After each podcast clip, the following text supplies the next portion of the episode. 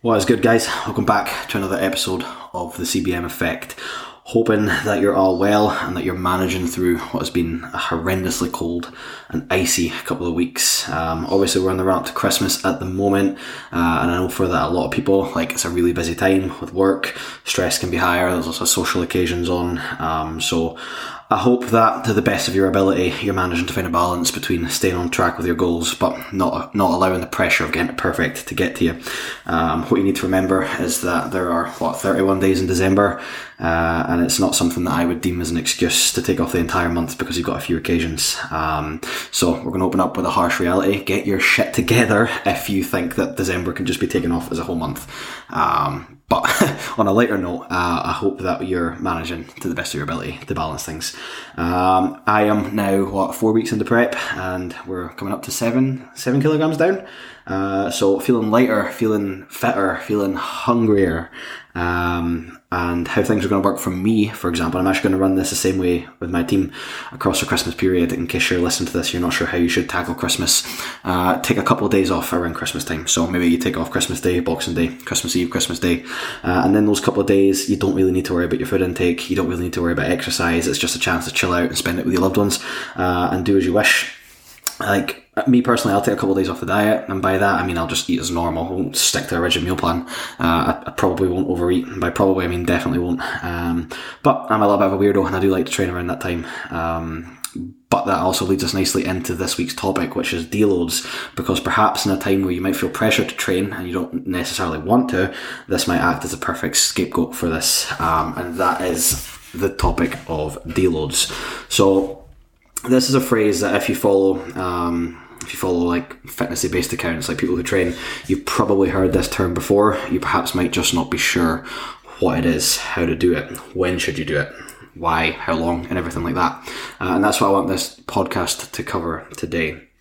So what we need to consider first of all is why would we need to deload? We should probably actually not do that. You can tell that I sort of uh, to take these. We should actually discuss what a deload is first of all. That might be a little bit more helpful.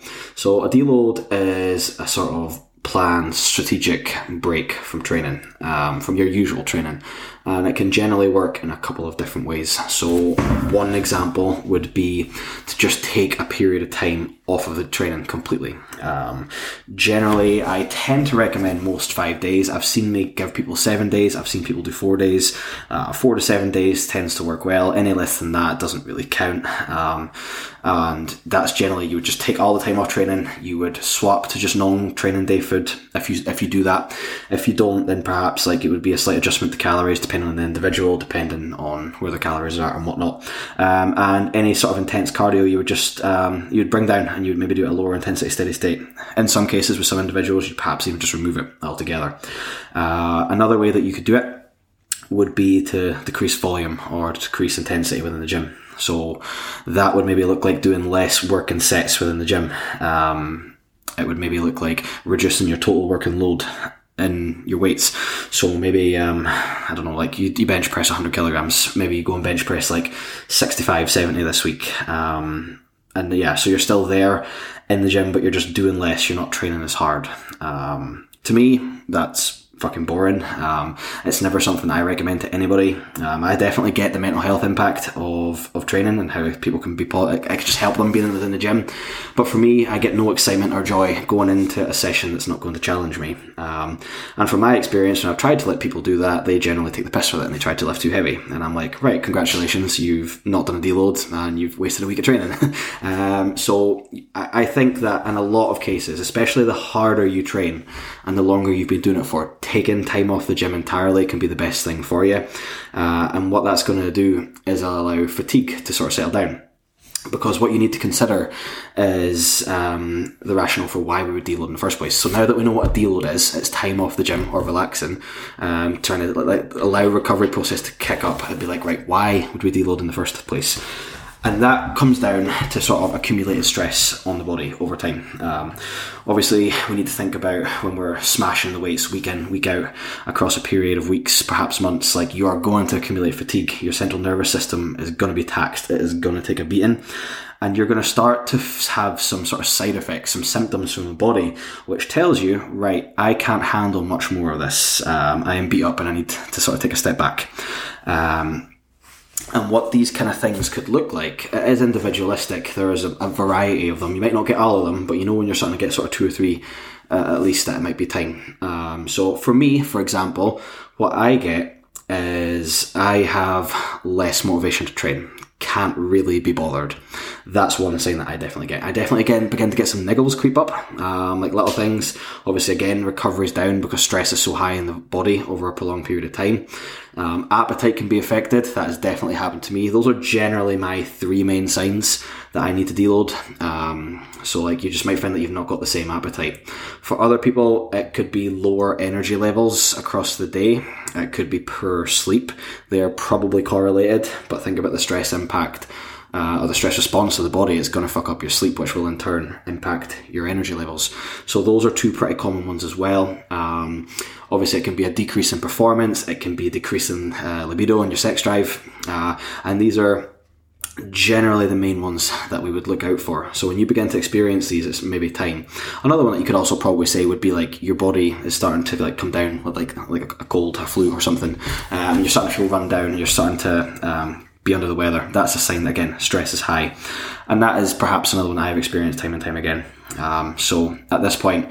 We now know why we would maybe need to deal with when these signs sort of show up, uh, and what I suppose something that like I tend to find like don't get me wrong, a deload is not enjoyable. That is not something that anybody is excited for.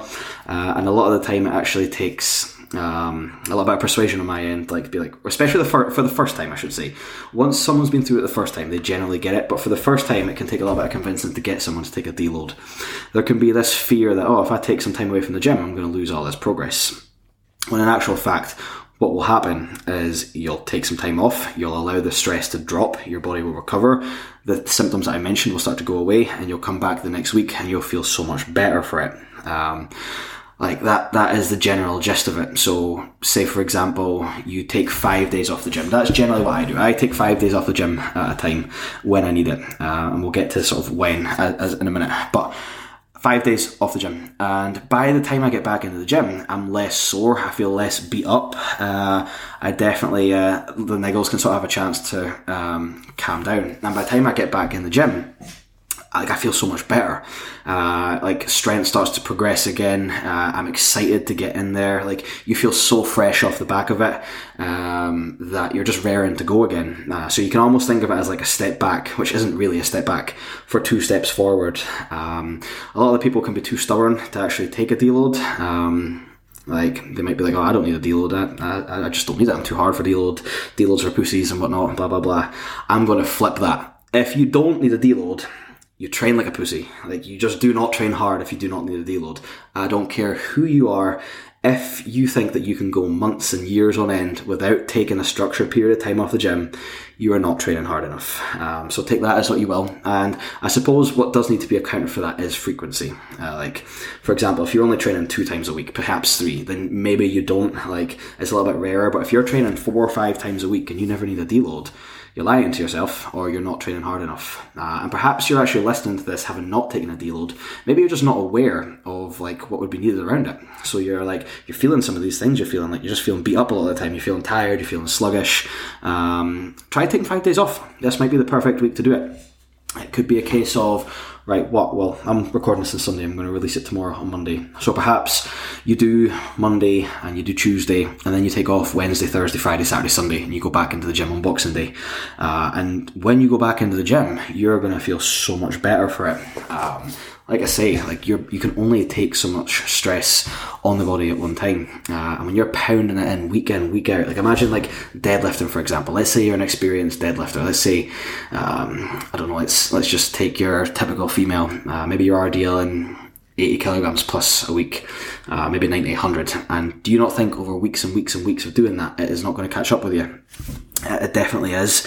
And the second that you start to feel that is when you should take a step back because what we also need to consider is it's not only trying to reduce stress um, and allow things to sort of go back to normal. It's also injury prevention because what happens when you don't take a deload is that you sort of bury yourself into a hole that can become very difficult to get out of, uh, and that's where things like your injuries can pick up. It's like where you might come down with illness and things, and at that point, even though you might need to take time off the gym, because you're ill. It's not really a deload because ideally you want your deload to be in as stress free an environment as possible. And when you're taking time off because you have to, because you don't feel up to it, that doesn't overly count. Uh, so a lot of the time it's actually coming down to being aware of your body, listening to it, and actually getting ahead of these curves like you know rather than like just waiting for something bad to happen like actually just being more in tune with what is happening uh, and getting ahead of it. And, and i think for a lot of people like that might be something that's you're you're actually like leaving on the table in regards to your progress. Like if you don't take time off then it's not a case of how long can you last. It's like how long can you last until progress begins to slow down. Uh, and I think that that is something uh, massive that people don't consider. Deloads can be used to allow strength, um, strength, stalling strength to sort of continue. Um, and definitely something that you should be taking. Now, I suppose what we also need to consider is how often would you need to deload? And this will depend on the individual. So, let's say, for example, you're training three times a week. Probably don't need to take it very often, but you're or you take an example of an individual who's training five times a week, balls to the wall every single session. Um, generally, it could be eight weeks, it could be 10, it could be 12, it could be 14. Uh, I generally don't imagine that it would be much longer than that. Like if you're training balls to the wall, you shouldn't really be able to go much longer than that without a deload, especially if you're in a surplus where calories are high, your ability to train is high, your body, the amount of volume that you're putting through your body is higher. So you've got to sort of understand that uh, and be in tune with that, especially the deeper into it. Like the more you mature as a sort of, um, as a gym goer, as a physique athlete, for example, and I don't mean a competitor, I just mean as someone who is into physique development, better in themselves.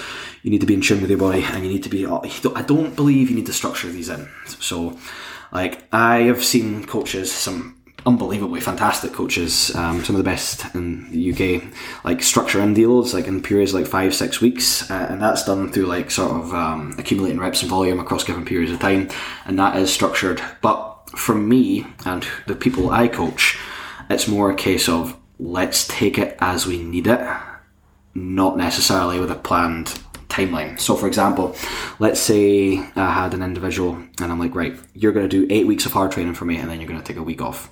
It might be effective, it might work, but what if you had two more weeks of progress before needing to do it? Uh, that I just, I just don't believe that at least with the program, the style of training that I do, I think a lot of it should be auto-regulated based on how you feel. Uh, but at the same time, there is absolutely nothing wrong with um, with having it structured. I just believe that you can. It's the same as like it's the same as a deficit. It's the same as coaching in general. There's more than one way to skin a cat. But what's not um, what's not a negotiation, what's not one more than one way to skin a cat is to have deloads. Like if you're training hard, if you're an advanced athlete, if you carry lots of muscle and you train regularly, you will need deloads over periods of time. Um, and it's something that like I suppose like for my first few years, I didn't overly do it but that came from more of a lack of knowledge and almost know-how. Like I only really ever heard of deloads back in the day when it came to like powerlifters. Like okay, you take a deload the week before you're competition or something. And I was like, well, I'm not a powerlifter, so I, I don't need that. Um, whereas nowadays it's a lot more. There's so much more like free resources, like people on social media that are willing to give out advice. So like uh, most people, if you're into the sort of fitness realm of things, understand or have at least heard of the term deload um, and again, just I hope that this podcast sort of shines some importance on it.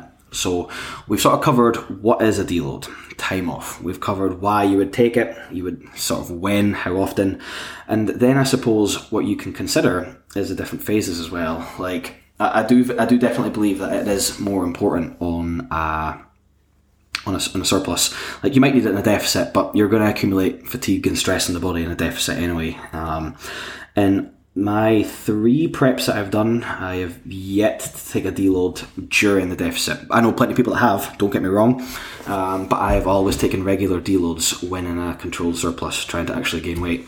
Uh, so let's say you're on a timeline of you've got a deficit and you've got four weeks left. Probably wouldn't be encouraging you to um, to deload there then, I'd probably be encouraging you to wait until the four weeks is done and deload after. Like there is circumstances where you would hold off. Um, I suppose it goes the opposite way as well. Let's say you've got like you've got a planned surplus window like especially like my more advanced individuals who i coach they're on sort of controlled timelines so let's say i've got an individual with like three weeks left of their of their their controlled surplus, I would probably be like, right, can we hold on and just get it at the end of that when we come off of it?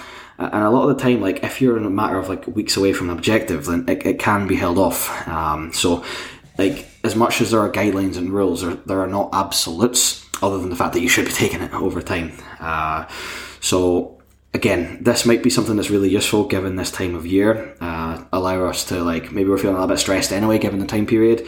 So if you can take a step back, chill out in the run up to Christmas, get going, then you're going fresh into the new year, and all of a sudden. Like you've already got that new year, new me. Like, oh, yeah, I say that. You've got the motivation for a new year, new goals, sort of thing you can be even fresher going into it. You can go in with a whole new mentality, um, given the fact that you're rested. Uh, obviously, I've done podcasts in the past of the importance of recovery and how you can allow these things to obviously encourage your performance, your progression, uh, making sure that your body stays in a responsive state. And I suppose maybe as I'm saying that, someone might be like, right, well, how can I put off a deload? And the answer is you can't. Like yes, stay on top of your recovery modalities as much as you can. Like, stay on top of your food, stay on top of your sleep, stay on top of your stress management, getting time to yourself. Um, all those things are important regardless, but it is just, there's no two ways about it. If you train hard, you're going to have to take it. Uh, and a lot of the time it might just come down to not knowing. But I hope that this podcast today, or yeah, today, can shine some light on that. Um, and like I say, if you generally, or if you're genuinely listening to this and you're thinking, ah, he's speaking shite, I don't need a deload, um, I'm fine, I train all the time, I'm telling you right now, record a set, send it to me and we'll see how your intensity is. Um, and I say that in the best way possible. Like the objective of this podcast at the end of the day is to help as many people as possible. Like yes, obviously it's coaching and like you want to be able to actually have clients, but you can only help so many people. Like if I can help more and more just through resources like this, then I am all for it. Um, so perhaps it is a case of like you need to take a step back and reevaluate how you train, especially if muscle gain hypertrophy is your main goal. Uh, so yeah, I think we've pretty much covered everything we need to uh, today. Uh, short and sweet on the podcast front in regards to deloads. Uh, I hope that this has all made sense. Uh, as always with me, like if there's anything that doesn't make sense, if there's anything you'd want to perhaps run through further, if there's anything you think I missed and be like, well, what about this? Like, please don't ever hesitate to message me. Uh, my inbox on Instagram is always open. Uh, I can't imagine there's many people that listen to this that don't already follow me on Instagram, but if you don't, it is Liam underscore Macadie, which is M A C A D I E underscore CBM, um, and my my inboxes are always available there. So going into next week, obviously we have the week between Christmas and Boxing Day. I will have another podcast for you. I will not be taking a break. This one's been a little bit later. It was meant to be last week, uh, but the show will go on. We will continue this streak into the new year, uh, and yeah, we've got some exciting topics coming up. So I will leave it there. Uh, I will not speak to you now before Christmas. So when the time comes, uh, I hope that you have a great Christmas day. I hope that you enjoy some food. Uh, I know I will because it'll probably be my last big meal for a little while. Uh, and I will catch up with you all very soon. Thank you for listening as always. Um, and yeah, over and out.